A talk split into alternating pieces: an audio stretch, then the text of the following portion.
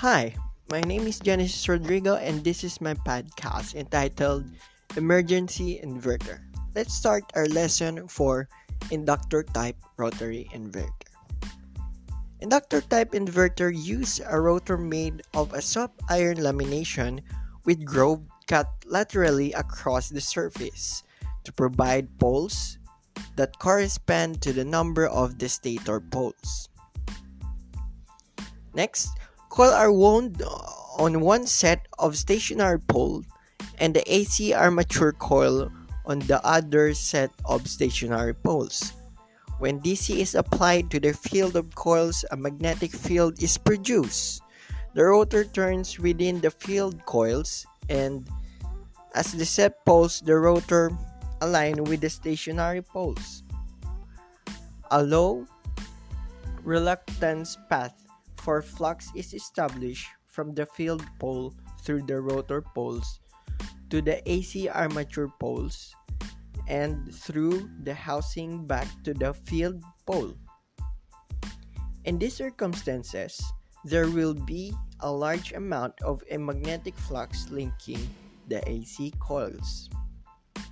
When the rotor pole poles are between the stationary poles, there is a high reluctance path for the flux consisting mainly of air. Then, there will be a small amount of a magnetic flux linking the AC coils the AC coils. This increase and decrease in the flux density in the stator induce an alternating current in the AC coils. The number of poles and the speed of the motor determine the frequencies of this type of inverter. The DC stator field current controls the voltage. A cutaway view of an inductor type rotary inver- inverter is shown. So, The inductor inverter uh, controls the voltage. And the next one is the static inverter.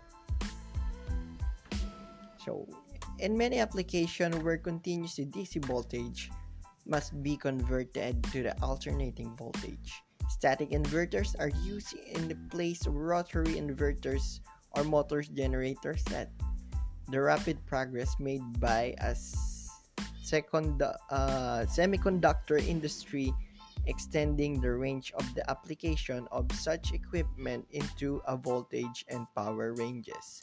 So it control the voltage and power ranges. So you need this for emergency in electrical system of an aircraft. That's why it is an emergency inverter.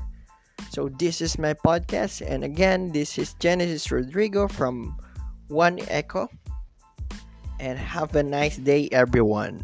Thank you, guys, for listening to my podcast.